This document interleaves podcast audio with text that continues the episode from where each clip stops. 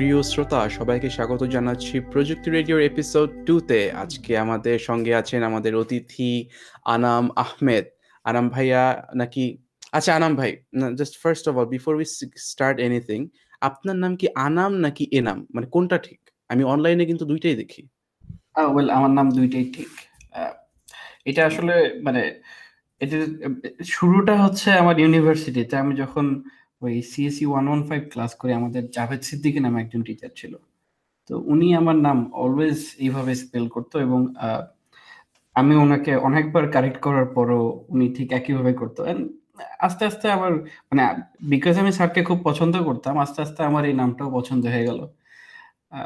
তো আমি তাকে কারেক্ট করা ছেড়ে দিছি। তো মানে আপনি ব্যাপারটা আসলে অ্যাকসেপ্ট করে নিয়েছেন যে আপনার নাম আসলে you will you will be আচ্ছা ঠিক আছে। আমার ওয়াইফের আবার আনাম বেশি পছন্দ ওভারে নাম। তো is this just it just stuck আচ্ছা ওকে um গ্রেট সো ভাই, এখন তাহলে ভাইয়ের পরিচয়টা আমি শেষ করে দিই। ভাইয়া হচ্ছেন টেলিনর হেলথে বর্তমানে একজন সিনিয়র সফটওয়্যার ইঞ্জিনিয়ার হিসেবে কর্মরত আছেন এবং ভাই মোস্টলি জাভাস্ক্রিপ্ট অ্যান্ড ওয়েব এর জিনিসপাতি নিয়ে কথা বলতে, কাজ করতে অলওয়েজ পছন্দ করেন। সো ভাইয়ের কাছে আমরা এসেছি আজকে এই ডোমেইনটা নিয়ে। সো ভাইয়া ফার্স্ট অফ অল আপনার পরিচয় দিলাম আমি। তো ভাই, আপনার পরিচয় কোনো ঘাটতি আছে কি? ও একটা একটা জিনিস বাদ পড়ে গেছে। ভাই, ভাইও কিন্তু নর্থ সাউথ ইউনিভার্সিটি সো ভাই যেটা রেফারেন্স অলরেডি দিলেন হিজ ফ্রম এনএসইউ সো ভাইয়া সো পরিচয় একটা ঘাটতি আছে আমি অনিরুদ্ধ কলিগ হ্যাঁ ভাই আমার colleague so we work in the same place I was very lucky to have his be his colleague anyway এখন আমরা ইয়ে করি। ওয়াজ ভেরি লাকি ইয়া মানে ভাই অন এয়ারে তো ভালো কথা বলতে হয় তাই না? ডুড ইয়া সো এনিওয়েজ ভাই তো প্রথম প্রশ্ন হচ্ছে আপনার কাছে আপনি তো ভাই আমি আপনাকে জানি দুই হাজার দশ সাল থেকে অ্যাটলিস্ট আপনি তখন থেকে প্রোগ্রামিং করতেছেন বাট অ্যাকচুয়ালি আপনি লাইক প্রোগ্রামিং এ এটা শুরু করলেন কি করে? হাউ ডিড ইউ স্টার্ট আপনার শুরুর গল্পটা কি? আমি প্রোগ্রামিং শুরু করি হচ্ছে দুই হাজার এক সালে। ভাই আপনার বয়স কত ছিল ভাই ভাই ভাই জাস্ট আমি ক্লাস ফাইভে পড়তাম ওই সময়। ওকে ওকে তো আমার বাবার সাথে আমার একটা ডিল ছিল যে আমি যদি ক্লাস ফাইভে ইয়ে পাই স্কলারশিপ পাই তাহলে আমাকে কম্পিউটার কিনে দেবে। তো আমি মোটামুটি ওইটা নিয়ে বেশি এক্সাইটেড ছিলাম যে ইয়েস আমার কম্পিউটার আসবে। আসলে আমি কি করব? তো তখন পত্রিকা পাওয়া যেত কম্পিউটারের। এরকম একটা পত্রিকা ছিল কম্পিউটার জগৎ খুব সম্ভবত নাম। ওইখানে একটা একটা সেকশন থাকতো যে ভিজুয়াল বেসিকের প্রোগ্রামিং ছোট্ট একটা পার্ট একটা পেজের একটা ইয়া ছিল। তো এখানে ওই ডেট টাইমের একটা অ্যাপ্লিকেশন বানানোর কিছু কোড দেওয়া ছিল। তো ওই পুরা পত্রিকার ভিতরে আমার ওই জিনিসটা আমার খুব এক্সাইটিং লাগে। যে মানে একবারে প্রোগ্রাম লিখা, এটা খুব ইন্টারেস্টিং মানে it's like making something out of nothing তো আমি ওই পত্রিকার ওই অংশটা খুব যত্ন করে কালেক্ট করে রেখে দিয়েছিলাম। আমার কম্পিউটার যখন কিনি ফাইনালি বৃত্তি পাওয়ার পরে, তখন আমি প্রথমে আমার প্ল্যান ছিল যে ভিজুয়াল বেসিকটা খুঁজে বের করতে হবে। এটা কোথায় আছে? তো লাকিলি আমি যে স্যারের কাছে ইংলিশ পড়তাম স্কুলে ক্লাস সিক্সে উনি আবার হচ্ছে ইয়া ছিল। এই জিনিসপত্র খুব এনকারেজ করতো। তো ওনার কাছে ভিজুয়াল বেসিকের ডিস্ক ছিল একটা। জেনুইন ডিস্ক ছিল এবং সে আমাকে ওই ডিস্কটা গিফট করে আমার আমার ইন্টারেস্টের কারণে। তো ওই ডিস্ক থেকে ভিজুয়াল বেসিক ইনস্টল করে আমি, আমার স্টার্ট হ্যালো ওয়ার্ল্ড দিয়ে হয়নি, আমার স্টার্ট ওই ডেট টাইম দিয়েই হয়েছিল। তার মানে আপনাকে যখন কেউ যদি জিজ্ঞেস করে ভাই আপনি হ্যালো ওয়ার্ল্ড কোন প্রোগ্রামে লিখছেন? হ্যালো ওয়ার্ল্ড আমি আমি ভিজুয়াল বেসিক না। না ইউনিভার্সিটিতে এসে হ্যালো ওয়ার্ল্ড মনে হয় প্রথম লিখছে। আমার লাইফে আমি হ্যালো ওয়ার্ল্ড দেখি নাই কখনো। ভাই তাহলে তো ব্যাপারটা হয়ে গেল যে আপনি তাহলে প্রথম প্রোগ্রাম আপনি হ্যালো ওয়ার্ল্ড না। ভাই এটা মানে আপনার প্রোগ্রামার সমাজকে আপনাকে মেনে নেবে। আপনার কি মনে হয়? আমি শিওর না প্রোগ্রামার সমাজ আমাকে মেনে নেবে কিনা। কয়েকদিন আগে ফেসবুকে একটা কোয়েশ্চেন দেখলাম যে হ্যালো ওয়ার্ল্ড কোন ভাষায় লিখে? হ্যাঁ হ্যাঁ এটা খুবই পপুলার একটা কোয়েশ্চেন সবাই দেখলাম অ্যানসার করতেছে। পরে চিন্তা করলাম যে আমার প্রথম প্রোগ্রামিং ল্যাঙ্গুয়েজ আমি আমার লাইফে কখনো হ্যালো ওয়ার্ল্ড দেখিনি। আমি ডেট টাইমের একটা ইয়ে ছিল। তো তারপরে ওইটা হচ্ছে মানে আসলে একটা বই দেখে তো প্রোগ্রামিং শেখা যায় না একটা জাস্ট আর্টিকেল দেখে। আর ওই সময় ইন্টারনেটও এরকম ইয়ে ছিল না। আমি আমি যখন স্টার্ট করি তখন চৌষট্টি কিলো ওয়েট পার সেকেন্ডের ইয়ে ছিল। বিটি টিভির মডেম ছিল যে আওয়াজ হতো না খুব বিচ্ছিরি বিকট আওয়াজ হইতো হ্যাঁ হ্যাঁ হ্যাঁ হ্যাঁ। তো তারপরে ইন্টারনেট ছিল আউট অফ মাই রিচ আমার চাচা মাঝে মাঝে কম্পিউটারে ওই মডেমটা লাগায় এরকম। আওয়াজ হইতো আমি বুঝতাম না কি হচ্ছে বাট সে মাঝে মাঝে ইন্টারনেট ইউজ করতো বাট আমি কখনো ইউজ করতে পারতাম না। আমি যেটা করি আমি আরেকজনের একটা বই মেরে দিয়েছিলাম আমার মানে ওনার ওনার ওখানে বইটা পড়েছিল। তাই আমি বললাম যে ভাই আমি একটু নিয়ে যাই। সেটা আবার ছিল একটা বইয়ের সেকেন্ড পার্ট ফার্স্ট পার্ট ছিল না। আচ্ছা আমি বলি কোন বইটা? এটা কি মাহবুবুর রহমানের বইটা কি? এক্স্যাক্টলি এক্স্যাক্টলি মাহবুব আচ্ছা আচ্ছা ইন্টারেস্টিং ব্যাপার ওই বইয়ের দুইটা কপি এখনও আমার কাছে আছে। আমার এখনও মনে আছে আমি একুশে বই মেলায় গিয়ে বই দুইটা কিনেছিলাম। ম্যান আমি আই থিঙ্ক অনেককেই পাওয়া যাবে যারা এই বইটা এই ফেরি বইটা পড়ে they were inspired to do things please ভাইয়া বলেন। হ্যাঁ তো ওই ওই বইটার সেকেন্ড পার্টটা দেখে আমি যদিও অনেক কম বুঝতাম ওই জায়গায় আমি জাস্ট গেস করে নিতাম ওকে এই জিনিসটা হয়তো এখানে এই কারণে লেখা। কারণ ফার্স্ট পার্টে ওই জেনারেল সিনটেক্স ডিসকাস করা ছিল, কিন্তু ওই ফার্স্ট পার্টটা ছিল না ওখানে। পরে আমি ফার্স্ট পার্ট পাই অনেক আরও অনেক পরে। আরেকটা বই ছিল, এক, একটা একটা বই মানে দুইটা পার্টের না, বইটার আমার রাইটারটার নাম খেয়াল নাই। বাট ওই বইটা খুব চমৎকার ছিল। একটা বই ভিজুয়াল বেসিকের এবং ওই বইটা খুব ভালো ছিল। বইয়ের উপর তিনটা বেলুনের ছবি ছিল। আমার বইটার নাম খেয়াল নাই বাট ওইখানে লেখা ছিল যে বেলুনের ভিতর যে বাতাস, এটা বেলুনের প্রপার্টি তারপরে হচ্ছে বেলুনকে একটা আলপিন দিয়ে পোক করা হচ্ছে এইটা হচ্ছে হচ্ছে মেথড আর বেলুন যে ফেটে যাচ্ছে এটা হচ্ছে ইভেন্ট ডেমনস্ট্রেশনটা চমৎকার ছিল বাট বইয়ের নামটা আমার খেয়াল নাই আনফর্চুনেটলি প্রচণ্ড ইন্টুইটিভ প্রচণ্ড ইন্টুইটিভ ভাইয়া। সো ভাই এরপরে ফাস্ট ফরওয়ার্ডিং সামনে দেন হোয়াট হ্যাপেন মানে আপনি যে প্রফেশনালি যে কাজ করা শুরু করলেন মানে তার মানে স্টেপিং স্টেপগুলো কি কি ছিল আপনার? এটা তারও প্রায় অনেক অনেক বছর পরের কথা। আমি ক্লাস সিক্স সেভেন এইটে যখন উঠলাম তখন অলরেডি প্রোগ্রামিং করে আমার মাথা নষ্ট হয়ে গেছে। আমার বাপ মায়ের হেভি টেনশন যে ছেলে তো খালি কম্পিউটারে বসে বসে কি জানি লেখে কিন্তু পড়াশোনা ঠিক মতো করে না। তো ওই সময় আমার বড় একটা রেস্ট্রিকশন ছিল মানে ক্লাস নাইন থেকে যেহেতু সামনে এসএসসি আমার মা আমাকে উইকে একদিন শুধু কম্পিউটার ইউজ করতে দিত। সেটা ছিল হচ্ছে শুক্রবার। ওকে আর বাকি দিনগুলোতে আমার পড়াশোনা করতে হবে মানে রেগুলার তাও শুক্রবারে দুই ঘণ্টার জন্য আমাকে আমার অ্যালায়েন্স ছিল কম্পিউটার ইউজ করা তো ওই ওইটার কারণে যেটা হইল আসলে মানে প্রোগ্রামিং তো বন্ধ থাকতে পারে না। রাইট তো আমার খাতার পরিমাণ বেড়ে গেল আর কি। আমার বাপ মাও জানে না কেন খাতার পরিমাণ বেড়ে গেছে। আমি যেটা করতাম আমি খাতার মধ্যে কোড লিখতাম। খাতার মধ্যে কোড লিখতাম ওইটার আউটপুট গেস করতাম করে ওইটা আবার ডিবাগ করতাম বসে বসে মাথার ভিতরে। করে দেন যখন শুক্রবারে দুই ঘণ্টা পাইতাম, ওইটা জাস্ট ট্রাই করে দেখতাম যে কি কাজ করে কিনা। বিকজ আমার হাতে তো সময় অনেক কম থাকতো তো খাতা কলমে একমাত্র ভরসা। অনেস্টলি ভাইয়া, এখনকার ছেলেপেলেদের, আমি আমি সবাইকে বলছি না not this is not this doesn't cover everyone but most of the kids দেখা যাচ্ছে দে হ্যাভ কম্পিউটার্স তাদের সব কিছু আছে মানে বাবা মা তাদেরকে কম্পিউটার সায়েন্স প্রোগ্রামে অ্যাডমিট করে দিয়েছে বাট স্টিল তাদের মধ্যে শেখার যে আগ্রহটা আমি দেখি না। আর উইদাউট অ্যাক্সেস আপনি ওইখানে যেভাবে খাতার মধ্যে করেছেন ভাই আমি জাস্ট ইমাজিন করতে পারি না how you could do that মানে আপনার এই ধৈর্যটা কি করে থাকল। It's just amazing to me ভাই আমি আসলে একটা বিষয় নিয়ে শিওর না যে আমার যদি অ্যাক্সেস থাকতো তাহলে আমি জিনিসটা করতাম কিনা। মানে অ্যাক্সেস না থাকাটাও একটা কিন্তু চ্যালেঞ্জ তো যেহেতু অ্যাক্সেস ছিল না হয়তো ওই কারণে আমি আপনি কি বলতে চাচ্ছেন যে নিষিদ্ধ বস্তুর প্রতি মানুষের আগ্রহ বেশি? ব্যাপারটা কি ওদিকে চলে যাচ্ছে? হতে পারে but things might have been different আমি আসলে তো মানে ফিরে গিয়ে আসলে শিওর হয়ে বলা সম্ভব না যে আসলেই আমি কি করতাম যদি আমার ফুল অ্যাক্সেস থাকতো। এবং আমার এসএসসি রেজাল্ট কেমন হইতো এটা আমি শিওর না। ইনডিড ভাইয়া ইনডিড সো ভাই আমরা একটু ফাস্ট ফরওয়ার্ড করি এখন। আমরা আপনার জীবনের গল্পে আবার ফিরে আসব। বাট এর ফাঁকে আমাদের কিছু কোয়েশ্চেন আমরা আগে থেকেই করে রাখছি ভাই। সো একটা জিনিস হচ্ছে ভাই যে আমি জানি যে আপনি জাভাস্ক্রিপ্টে খুব বেশি কাজ করে ইউজ টু খুব বেশি অভ্যস্ত। সো ভাই ওয়াই জাভাস্ক্রিপ্ট মানে দেয়ার আর মেনি আদার ল্যাঙ্গুয়েজেস যেটা সুন্দর কাজ করে ক্রস প্ল্যাটফর্ম আপনি যে যেগুলোই বলেন না কেন it's all of that right তো আপনি why did you choose JavaScript JavaScript আমার আমার জাভাস্ক্রিপ্ট শুরু করা অনেক দেরিতে। আমি শুরু করেছি দুই হাজার নয় সালে প্রবাবলি নয় সালে অথবা আট সালে, এরকম কোন একটা টাইম হবে। মানে অলমোস্ট দশ বছর আগেকার কথা। তো, আর শুরু করার মেইন রিজনটা ছিল হচ্ছে ওই সময় আমার যে কম্পিউটারটা ছিল, ওইটার কনফিগারেশনে আর অন্য কোনো প্রোগ্রামিং ল্যাঙ্গুয়েজে কোড করা যেত না। সি আর জাভাস্ক্রিপ্ট আমার দুইটা অপশন ছিল মোরলেস পিএইচপি ছিল, কিন্তু পিএইচপির সিনট্যাক্সটা আমার পছন্দ ছিল না। তো দ্যাটস ওয়াই জাভাস্ক্রিপ্ট আমার আসলে অপশন ছিল না ওই সময়। অনেকদিন ভিজুয়াল বেসিক প্রোগ্রামার ছিলাম। আমার প্রথম যে কয়েকটা প্রোগ্রাম লিখা মানে প্রফেশনালি সেল করার জন্য, ওগুলো ভিজুয়াল বেসিকে লিখা।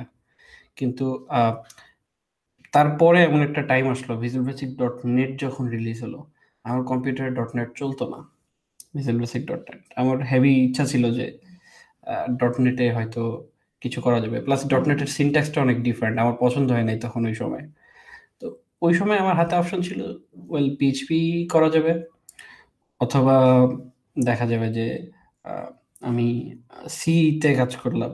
তো সি আমার কাছে ওই সময় একটু কমপ্লিকেটেড মনে হতো এটলিস্ট মানে আমার লো লেভেলের দিকে যাওয়ার ইচ্ছা ছিল না। তো ফাইনালি একটাই অপশন ছিল জাভাস্ক্রিপ্ট। আচ্ছা ভাই ইন্টারেস্টিং স্টোরি।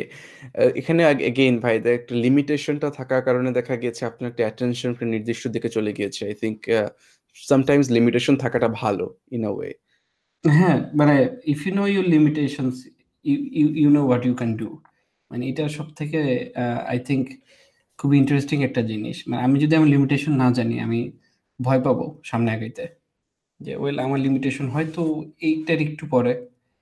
এটা কিন্তু হয়। বাট আমি যদি আমার লিমিটেশন জানি, আমি কিন্তু অনেক কিছু করতে পারব। মানে গেস মানে একটা লিমিটেশনের আইডিয়া থাকাটা ভালো। ইন্ডিড ভাইয়া। ভাই, এখন একটা স্টুপিড কোয়েশ্চেন করব আমি। সেটা, আমার ব্যাকগ্রাউন্ডটা আগে জাতির উদ্দেশ্যে আমি বলছি। সেটা হচ্ছে, আমি কিন্তু by nature back end data এই সাইডে কাজ করি। তো দেখা যায় ফ্রন্ট এন্ডের যদি বলি কম, সেটাও মিথ্যা বলা হবে। তো আমার এক কিউরিয়াস মাইন্ডের প্রশ্ন হচ্ছে এই যে আমি যখন দেখি যে একটা সিম্পল সে একটা টেবিল বানানো লাগবে যে টেবিলে ডাটা আসবে সামওয়্যার থেকে। এখানে একসময় দেখতাম যে মানুষজন jQuery ইউজ করত। এরপর হঠাৎ করে দেখলাম যে কি ফেসবুক রিঅ্যাক্ট করে রিঅ্যাক্ট ইউজ করা। এরপর দেখলাম এরপর দেখলাম Vue.js আসছে। তারপর দেখলাম সবাই Vue.js ইউজ করতেছে। আবার একটা পার্ট আছে রিঅ্যাক্ট ইউজ করতেছে। হ্যাঁ, আই মিন মানে ভাই as a as a as a সাধারণ আমজনতা, হ্যাঁ? আমি যখন বাইরে থেকে দেখতেছি, আমি দেখতেছি কি কতগুলো পিচ্চি পোলাপান কাদা ছোড়াছুড়ি করতেছে। আচ্ছা। হ্যাঁ, মানে মানে how do you deal with this? মানে হাউ ডু আই নো যে এই যে 2019 এ এসে যদি ফর এক্সাম্পল সে আমাকে একটা ইউ নো নিউজ ফিড এর মতো জিনিস কিছু বানাতে হয়, রাইট? আমি আমি কি করব? What should I do? আমি কই যাব? মানে এত অপশন কেন সামনে আমার? তো এটা অলওয়েজই থাকবে। মানে জাভাস্ক্রিপ্ট এর দুনিয়াটায় এই টাইপের জিনিসপত্র সবসময়ই হয়। এখন ইন্টারেস্টিং ব্যাপার হচ্ছে মানে if you can do it with jQuery and if you are comfortable with it কেন না? এটা মানে দুইটা ইয়ে হইতে পারে। মানে তুমি যদি jQuery তে করো এবং এটা যদি মেনটেন করতে পারো মানে someone else can maintain it, তাইলে কেন না? jQuery তে করার তো আসলে কোনো সমস্যা নাই। আর ইউজুয়ালি মানুষ ফ্রেমওয়ার্ক ইউজ করে কাজ সহজ করে ফেলার জন্য। আর হচ্ছে মানে আমি একটা জিনিস করলাম, এটা যেন আরেকজন সহজে এসে পিক আপ করতে পারে। এইটার জন্য। এখন এটা যদি হয় যে কুই মানে আমি, আমার পরে যে লোকটা এটা মেনটেন করবে অথবা যে লোকগুলোর উদ্দেশ্যে আমি বানাচ্ছি মানে যারা আমার কোড পড়বে। ইভেন এটা যদি শুধু আমার জন্য হয় uh jQuery works just fine. আর যদি খুবই কুল হিপ অ্যান্ড হ্যাপেনিং মানে হওয়ার ইচ্ছা থাকে, তাহলে অনেক কিছু ইউজ করা যাবে। ইভেন আ আরও React এর পরে আরও ফ্রেমওয়ার্ক আসছে। ওগুলো ইউজ করা যাবে। কিন্তু মানে নট নেসেসারিলি আমি প্রিফার করি কি যে একটা ফ্রেমওয়ার্ক অনেক অনেক দিন থেকে যখন ওইটার ডেভেলপমেন্ট অনেক দূর আগায় যায়, তখন ইউজ করা শুরু করি। মানে একটা আসছে সাথে, সাথে ওইটা ইউজ করি না। কারণ আমি যদি কালকে মরে যাই ঠাস করে, তাহলে আমার আমার প্রজেক্ট তো আরেকজনের মেনটেন করতে হবে। এখন আমি এমন খুব নতুন একটা ফ্রেমওয়ার্কে যদি কাজ করি এবং সে যদি এসে ওই ফ্রেমওয়ার্ক শিখতেই তার ১ সপ্তাহ লেগে যায়, তাহলে তো সমস্যা। আশা করি ভাই এমন দুর্ঘটনা এদের মধ্যে হবে না। I really hope not. আপনার কাছে এখন এই একটা কফি ট্রিট পাই আমি। সো তার আগে ভাই কোথাও যায়েন না। Stay safe, okay? Alright.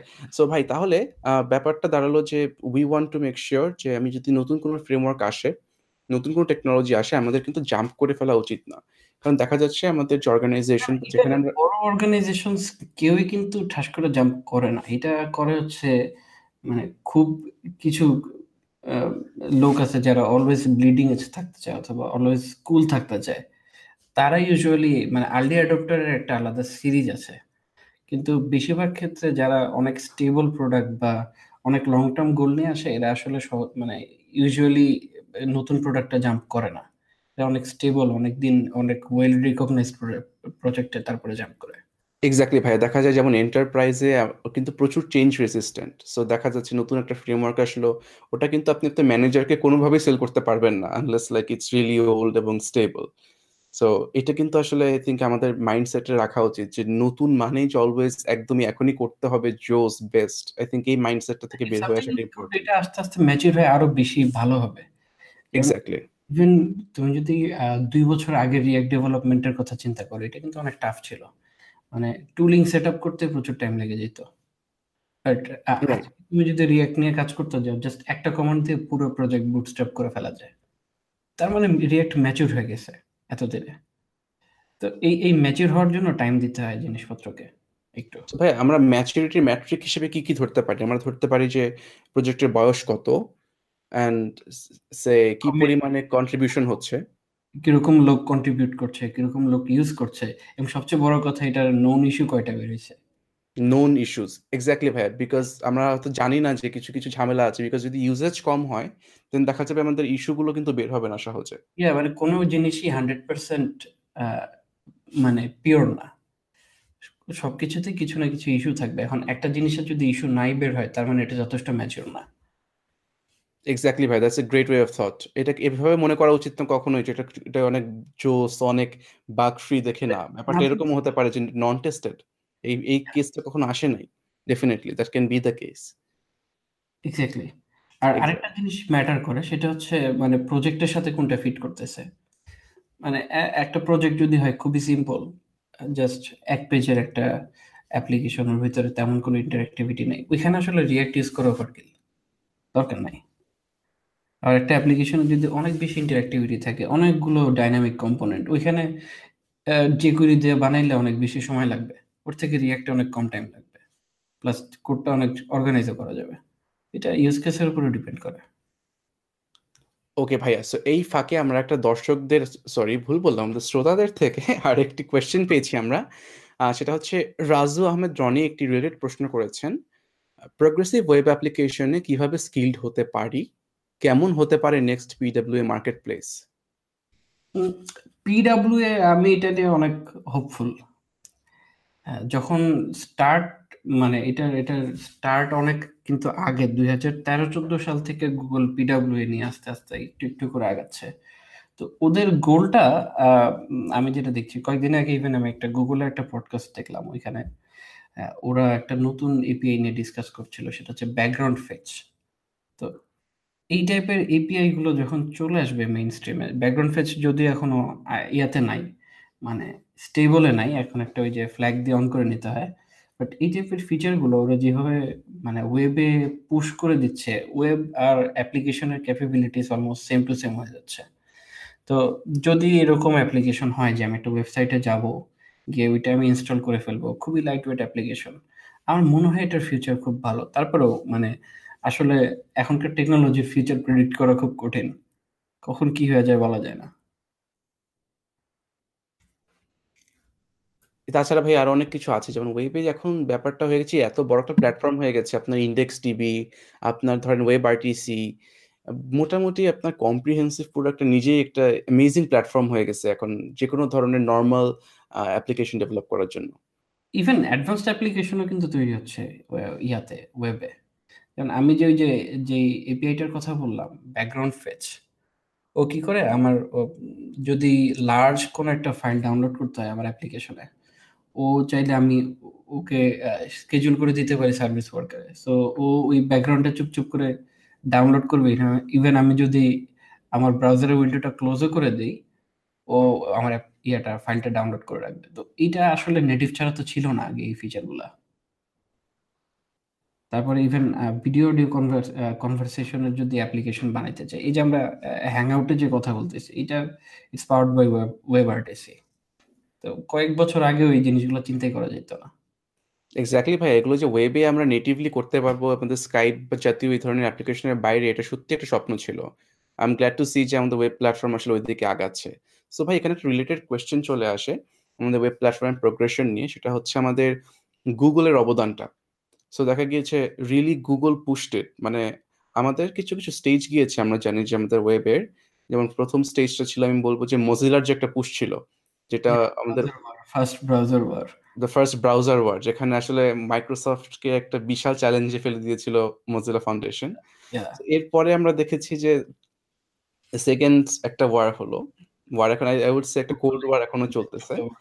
যেটা হচ্ছে Chrome is trying to push a lot on the web lot of things, কিন্তু অন্যান্য ব্রাউজারগুলো হয়তো সেভাবে ক্যাচ আপ করে উঠতে পারতেছেন না to support that those features so ভাই what do you think about this এখানে কি ক্রোম কি এরকম কোনো পজিশন ক্রিয়েট করতে চাচ্ছে নিজের জন্য? যেন আসলে just Chrome is the only browser হয় এবং অন্য কোনো কম্পিটিটর যাতে না আসতে পারে। How do you see it আমার মানে মনে হয় যে গুগল গুগলের যে পরিমাণ রিসোর্স মানে in terms of human resource আর হচ্ছে ইনফ্লুয়েন্স ওয়েবের উপরে ওরা চাইলে যে কোনো জিনিস করতে পারে এমনিতেই। যেমন ও, একটা নতুন ইয়ে আসলো স্ট্যান্ডার্ড আসলো গুগল এটা চাইলে ওর পরের দিনই ইমপ্লিমেন্ট করতে পারে। ওদের হিউম্যান রিসোর্সের অভাব নাই। ওদের কোনো রিসোর্সের অভাব নাই। ইভেন এই যে যারা এই স্ট্যান্ডার্ডগুলো ডিসাইড করে টিসি থার্টি নাইন এখানে অনেক লোক আছে গুগলের তো ইন এ সেন্স গুগল স্ট্যান্ডার্ডগুলো তৈরিও করে। তো আমার মনে হয় যে, ক্রোমের এই ডেফিনেটলি এই ইন্টেন্টটা আছে গুগলের, যে, Chrome will be the only platform এখন এইটা ওই কিছুটা হলো অ্যাপল সিনারিওর মতো মানে নট হার্ডওয়্যার ম্যানুফ্যাকচার অ্যাপল আমরা যে আপেলগুলা খাই, সেই অ্যাপল তো আপেলের আপেলের সমস্যাটা কি জানো তো এটা, অনেক? মানে আমরা কোন অ্যাসপেক্টটা বলছেন ভাইয়া? আমরা যে অ্যাপেলগুলো খাই এই অ্যাপেলগুলো ইউজুয়ালি একটা বা দুইটা গাছ থেকে আসে। আমরা মানে অ্যাপেল কখনো সিড থেকে তৈরি হয় না। ওরা যেটা করে যে ওই গাছটাকে কলম করে নতুন একটা গাছ তৈরি করে। যেন মানে আপেলের মতো ব্যাপার অনেকটা। ইয়া আপেলের টেস্ট যেন না চেঞ্জ হয়। এখন এই কারণে মানে যেহেতু ডাইভার্সিটি নাই অ্যাপেলের ভিতরে এই কারণে সাধারণত মানে সায়েন্টিস্টরা ইয়ে করে যে যদি কোনো কারণে একটা আপেল গাছে এমন কোনো রোগ হয় যে রোগের কোনো ইয়া নাই? ধরো কিওর নাই এই মুহূর্তে। তাহলে সারা ওয়ার্ল্ডের মানে আপেল এরিয়াতে একই সমস্যা হবে। এটা কিন্তু খুবই ডেঞ্জারাস ডাইভার্সিটি না থাকলে মানে যে, যেহেতু সবগুলো আপেল গাছ আইডেন্টিক্যাল সবগুলো আপেল গাছই মরা যাবে। আমরা আপেলই পাবো না। তো so it's it's there will be a catastrophe যদি আমাদের মধ্যে ডাইভার্সিটি না থাকে। ডাইভার্সিটি আসলে ইনশিওর করা ইম্পর্ট্যান্ট অনলি ব্রাউজার হয় তাহলে ঠিক এই টাইপের সমস্যাটা হইতেই পারে। যেমন সিকিউরিটি ইস্যুর ক্ষেত্রে যেটা একটা যদি ডেডলি কোনো সিকিউরিটি ইস্যু পাওয়া যায় দেখা যাবে it will affect one hundred percent of the population in the worst case exactly interesting way of thought ভাইয়া। অলরাইট ভাইয়া সো এখন আমরা একটা একটা বার্নিং কোয়েশ্চেনে যাই, যে আমরা কি হব? Should be be front end back end নাকি ফুল স্ট্যাক এই ডিসিশনটা আমাদের কীভাবে মেক করা উচিত? বা আমাদের কোনো স্টেপস আছে নাকি যে প্রথমে ফ্রন্ট এন্ড হব, তারপর ব্যাক এন্ড হব, তারপর ফুল স্ট্যাক হব? I mean how do you see this whole thing এটা ডিপেন্ড করে পার্সোনাল প্রিফারেন্সের উপরে। যদিও এটা বলে আসলে পার পাওয়া খুব কঠিন, আমাকেও জিজ্ঞেস করলাম যদি এটা বলি পার পাওয়া পাওয়া খুবই কঠিন। বিকজ ইউজুয়ালি যারা জিজ্ঞেস করে তারা ক্লুলেসই হয়। খুবই স্বাভাবিক, আমিও ক্লুলেস ছিলাম এক সময়। ফ্রন্ট এন্ড ব্যাক এন্ড এইটা জাস্ট কয়েনের রিপিট অফ ইট তুমি যদি আমাকে বলো যে আচ্ছা কোথায় আসলে ফ্রন্ট এন্ডের টেরিটরি শেষ এবং ব্যাক এন্ডের টেরিটরি শুরু, এটা কিন্তু আসলে মার্ক করা খুব কঠিন। একটা ভালো ফ্রন্ট এন্ড ডেভেলপার হইতে গেলে you have to know back end very well otherwise ভালো ফ্রন্ট এন্ড ডেভেলপার হওয়া সম্ভব না। মানে এটা হাস্যকর হবে। হ্যাঁ। আর যদি আবার ব্যাকএন্ডের ক্ষেত্রেও তাই। মানে if you if you don't have any idea যে তুমি যে ডাটাটা পাঠাচ্ছ ফ্রন্ট এন্ডে এই ডাটাটা কীভাবে কি হবে ফ্রন্ট এন্ডের সাথে ডেটা ট্রান্সফার হবে কীভাবে, তারপরে কোনটা করলে আমার ফ্রন্ট এন্ডে সুবিধা হবে। সো ফ্রন্ট এন্ড নিয়ে না জানলে আসলে ব্যাক এন্ড ডেভেলপারেরও কাজ হবে না। তো ইন এ সেন্স প্রত্যেকেরই কিছু না কিছু ফুল স্ট্যাক নলেজ থাকে। এখন তারপরে কিছু লোক যেটা করে যে এই নলেজটাকে এক্সটেন্ড করে ওয়ার্কিং ওয়ার্কিং নলেজ থেকে প্রফেশনাল নলেজে নিয়ে যায়। যেমন যদি আমার কথা ধর, আমি I I started with front end then আস্তে আস্তে আস্তে আস্তে ব্যাক এন্ডের দিকে। আমি ব্যাক এন্ড করতাম পিএইচপি দিয়ে এক সময়। দেন আমার মনে হলো যে, না, ঠিক আছে, আমার জাভা স্ক্রিপ্টে যেহেতু আমার স্কিলটা একটু আগে যাচ্ছে, আমি জাভা স্ক্রিপ্টে শুরু করি দেন নোট জেস শুরু করলাম। এখন মোটামুটি পিএইচপি ভোলার পথে এখন নোট জেস ছাড়া ব্যাকএন্ডের কিছু আমি পারিও না। তো কাজ করতে করতে অবশ্যই এটা আবার অনেকটা হয়ে যায়। But at the end of the day সবাই আসলে একটু, একটা full stack knowledge I think রাখে। প্রফেশনালি কোড করতে গেলে লাগবেই অল্টারনেটিভ নাই। আচ্ছা ভাই জাভা স্ক্রিপ্টে তো ভাই আমিও আগেই বলেছি আমি আসলে এই দিকের লোক না আমি আসলে টোটালি অন্য দিকের লোক। সো ভাই আমি যদি এখন জাভাস্ক্রিপ্টে একটা ব্যাকএন্ড ক্রিয়েট করতে চাই তাহলে আমার প্রথমে কি দেখা উচিত? আমার কি কি জিনিস সম্পর্কে জানা উচিত জাভাস্ক্রিপ্টে ব্যাকএন্ড করতে গেলে এখন তো নোটজেস ছাড়া আসলে কোনো অপশন নাই। দুই একটা হয়তো অল্টারনেটিভ ছিল। এখন যখন নোটজেস দুই ভাগ ছিল তখন আইওজেস ছিল। আবার মাইক্রোসফটের একটা আছে যেটা ওই বিইট এর বদলে চক্র ইঞ্জিন ব্যবহার করে।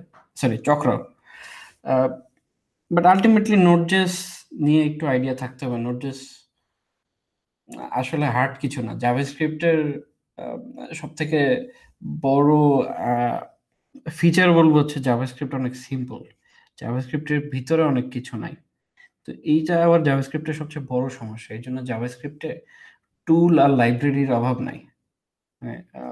এইটা নিয়ে মানুষ অলওয়েজ ট্রল করে যে এই এক গাদা এনপিএম প্যাকেজ ইনস্টল করতে হয়, এই এক গাদা এইটা করতে হয়, ওইটা করতে হয়। তো ওই কারণে মানে নোট জাস্ট স্ট্যান্ডার্ড লাইব্রেরি অনেক সিম্পল তারপরে ওইটার সাথে ফ্রেমওয়ার্ক লাগে একটা ইউজুয়ালি সব থেকে পপুলার এক্সপ্রেস আরও বেশ কয়েকটা আছে। আমি মোরলেস এক্সপ্রেস ইউজ করি, কারণ এক্সপ্রেস আমার কাজ চলে যাচ্ছে। আর কয়েকদিন আগে একটা দেখলাম বেশ ভালো এক্সপ্রেসের কিছু ইস্যু আছে ওগুলো নিয়ে। আরেকটা ফ্রেমওয়ার্ক দেখলাম আমার নামটা খেয়াল নাই এক্স্যাক্টলি তারপরে একটা ছিল হচ্ছে সেলস তো ইউজুয়ালি যারা নতুন শুরু করে এরা এক্সপ্রেস দিয়ে শুরু করে। তো Express on node JS I think perfect Express কি ভাই অনেকটা ইয়ের মতো? আপনার ওই যে সিনাত্রা টাইপের মাইক্রো ফ্রেমওয়ার্কের মতো অনেকটা। একটা ফ্রেমওয়ার্ক আর ভাই এমভিসি ইকুইভ্যালেন্ট কি আছে? লাইক জ্যাঙ্গো আর ASP dot NET core MVC এর ইকুইভ্যালেন্ট কিছু কি আমাদের এই ওয়ার্ল্ডে আছে? আছে, কিন্তু ওইটা দেখা যায় যে অনেক সময় কিছু, কিছুগুলো এক্সপ্রেস বেসড আর বাকি যেগুলো আছে ওগুলো আসলে পুরোপুরি ইয়া না প্রোডাকশন গ্রেড না।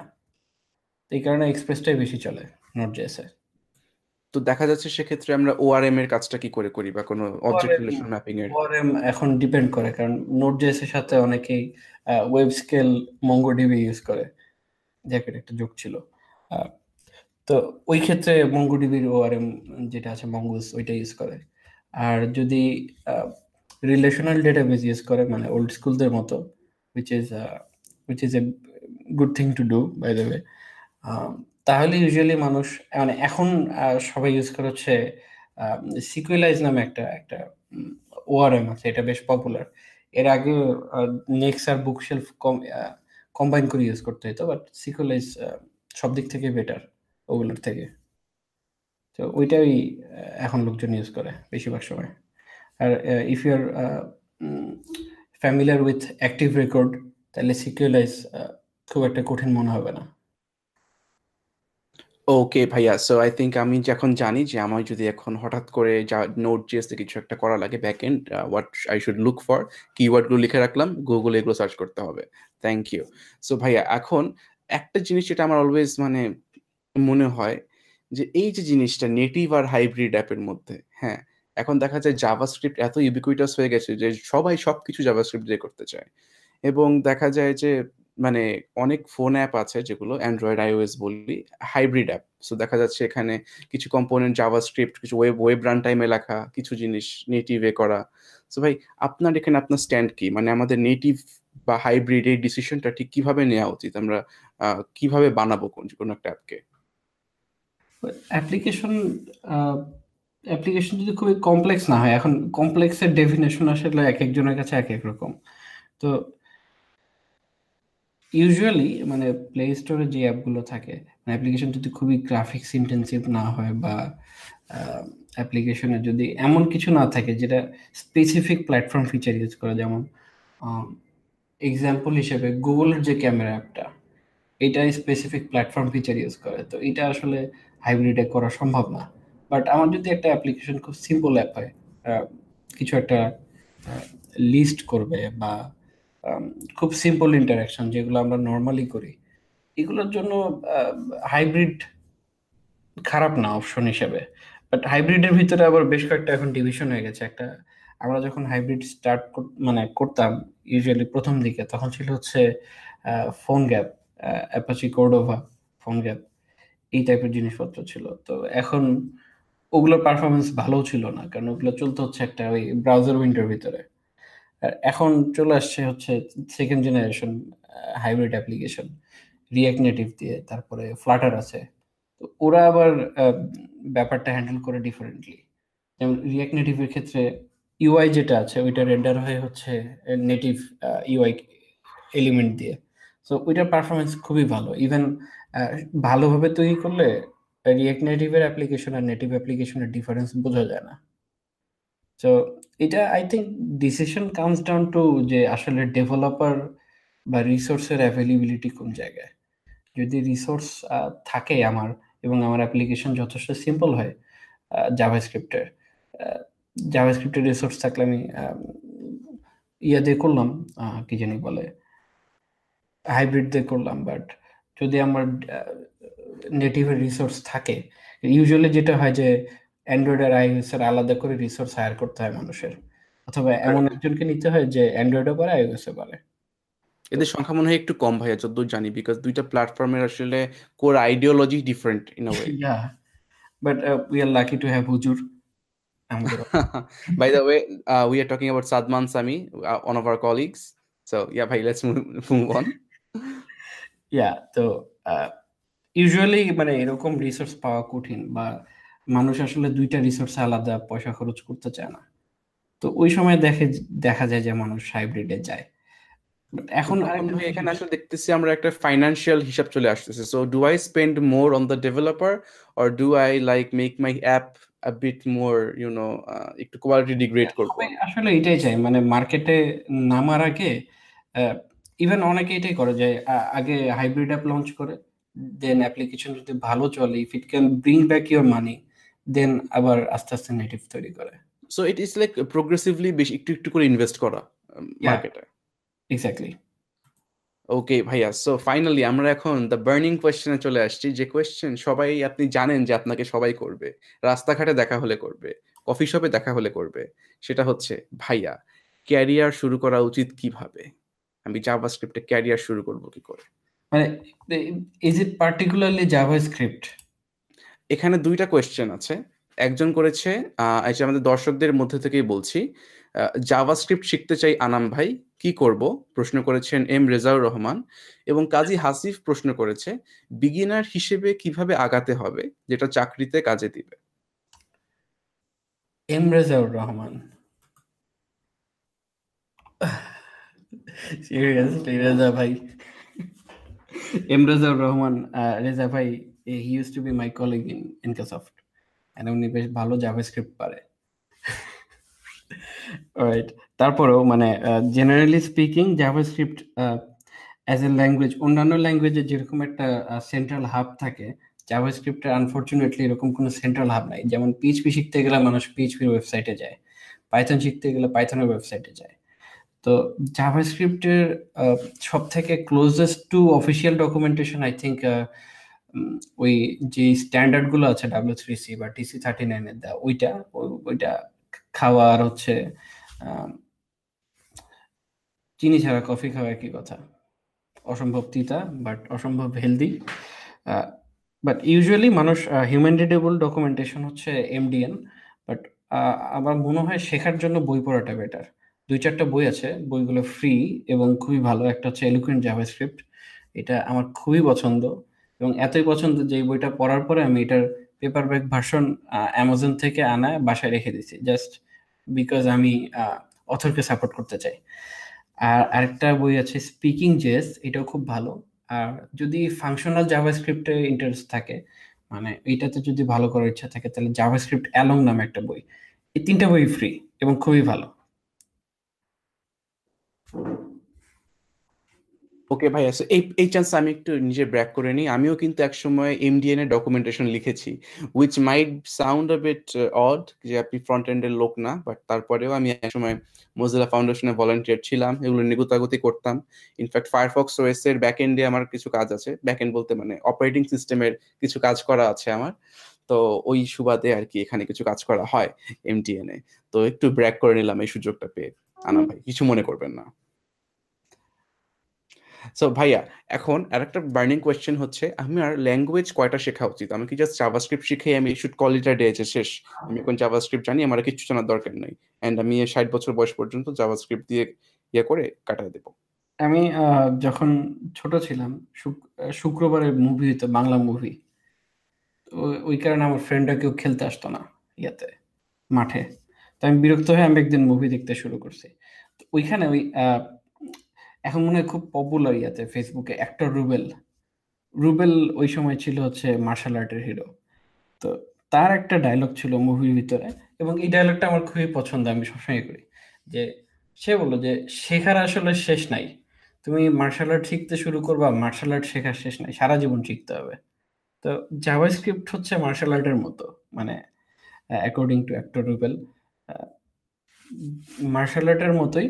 এটার আসলে শেষ নাই। জাভাস্ক্রিপ্ট বলো প্রোগ্রামিং বলো এটার শেষ নাই শেখার। আজকে জাভাস্ক্রিপ্ট আছে, কালকে যে জাভাস্ক্রিপ্ট থাকবে, এটার কোনো গ্যারান্টি নাই। সো কেউ যদি মনে করে যে আমি একটা জিনিস শিখে আমার আর কিছু শেখা লাগবে না, এটা টোটালি রং এটা কোনোভাবেই সম্ভব না। এবং আমার ধারণা যে যে অ্যাকচুয়ালি প্রোগ্রামিং ভালোবাসে, সে আসলে একটা প্রোগ্রামিং ল্যাঙ্গুয়েজ শিখে মানে হান্ড্রেড পার্সেন্ট সে কন্টেন্টেড হবে না। এইটা এটা আমার ধারণা।